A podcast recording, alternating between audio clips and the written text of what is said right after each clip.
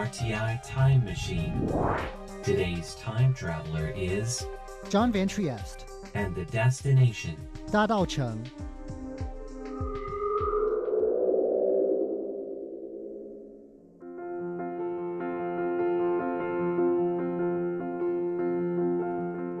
For over 150 years, the neighborhood of Dadaocheng has been the heart of old Taipei.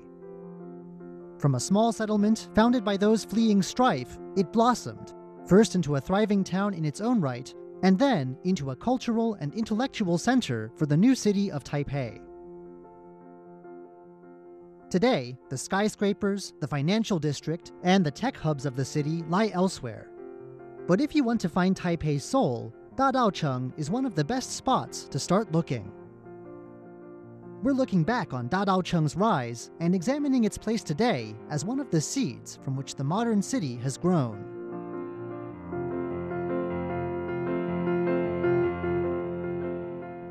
The name Dadaocheng literally means a large place for threshing or drying grain, and it shows how little there was here during the early years of Chinese immigration, which got underway during the 18th century.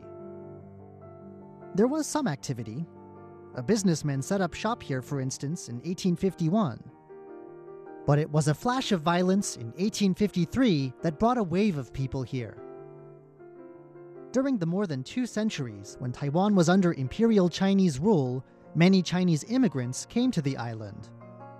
But even in their new home, they retained attachments and loyalties to their hometowns, and there were spells of fighting between factions of different local origins. In 1853, a rupture between natives of Quanzhou and Tong'an led to a clash in the riverside town of Bangka.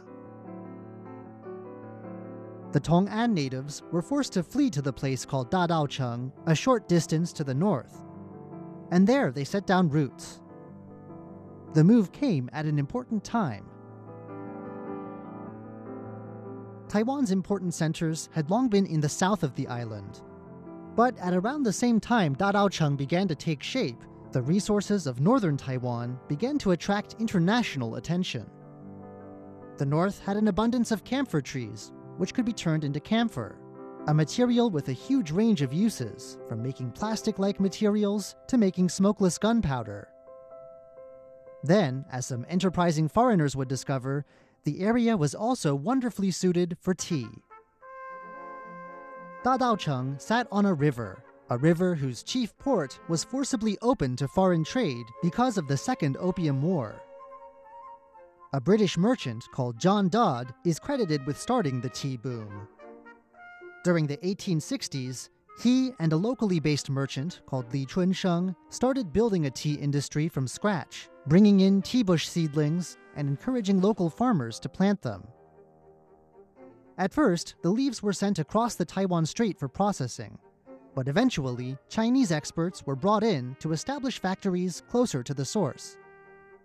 Dadaocheng was the spot that tea merchants settled on. They learned the hard way that the rambunctious people of Bangka, who'd run their neighbors out of town the decade before, were not keen on foreigners either. And in any case, Dadaocheng was closer on the river to the port. John Dodd's early batches of Taiwan oolong proved a hit, especially in the US.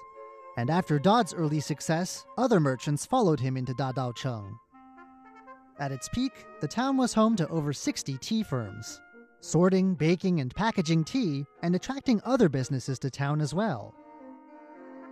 Some writers about this period say that Dadaocheng eclipsed Bangka as the area's most important settlement.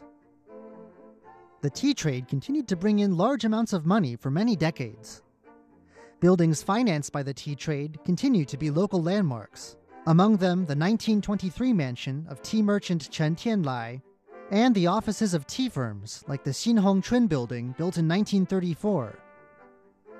Many of these buildings are notable for their Western style, with many balconies, elaborate faux Baroque ornaments, and many brick fronts, architecture that continues to set Dadaocheng apart.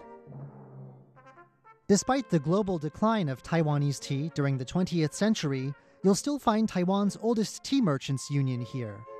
And you can also find historic tea houses that are still in business.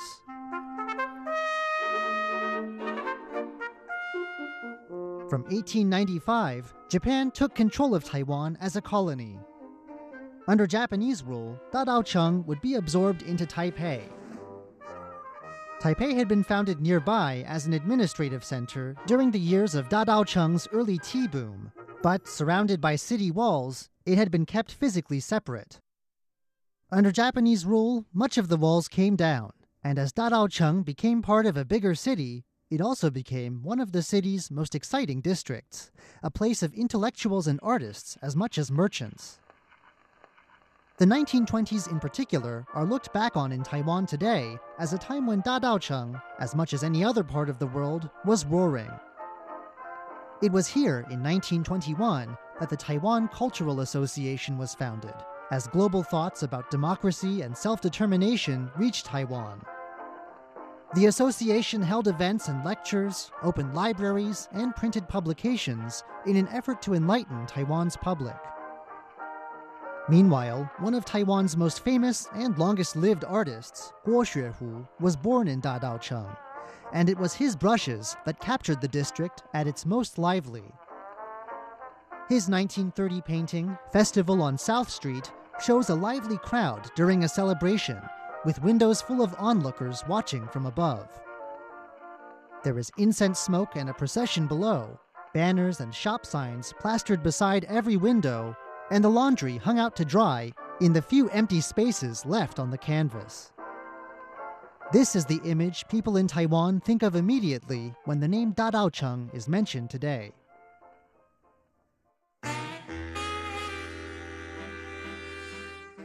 After World War II, with the end of Japanese rule, Taipei developed rapidly, a development that sometimes bypassed Dadaocheng as new areas gained importance. As high rises grew up in other areas, Da Dadaocheng retained much of its historic look. The old brick and stone buildings, with their detailed carvings of floral and geometric motifs, are still there. This, of course, makes Da Dadaocheng an ideal backdrop for films and TV dramas, and it's been used effectively as a ready to film set in several period pieces. But the nostalgia these productions conjure up isn't something you can only get through the screen. Dadaocheng is a hotspot for guided walking tours, and not just to look at the architecture.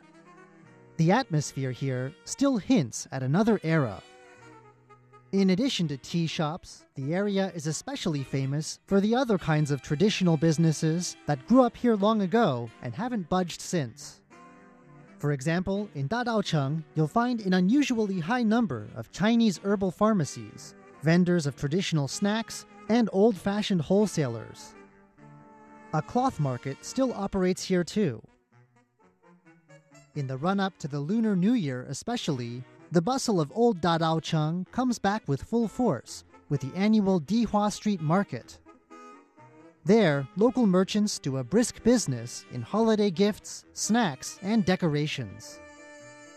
And Taiwan's artists and intellectuals haven't forgotten about the place either, with a new wave of coffee shops and small craft studios fitting in snugly among their historic surroundings.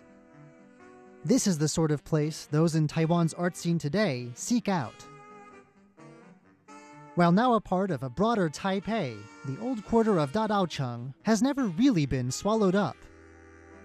It's kept instead its own identity, more than 150 years in the making. I'm John Van Trieste, and I hope you'll join me again next week for another journey through time.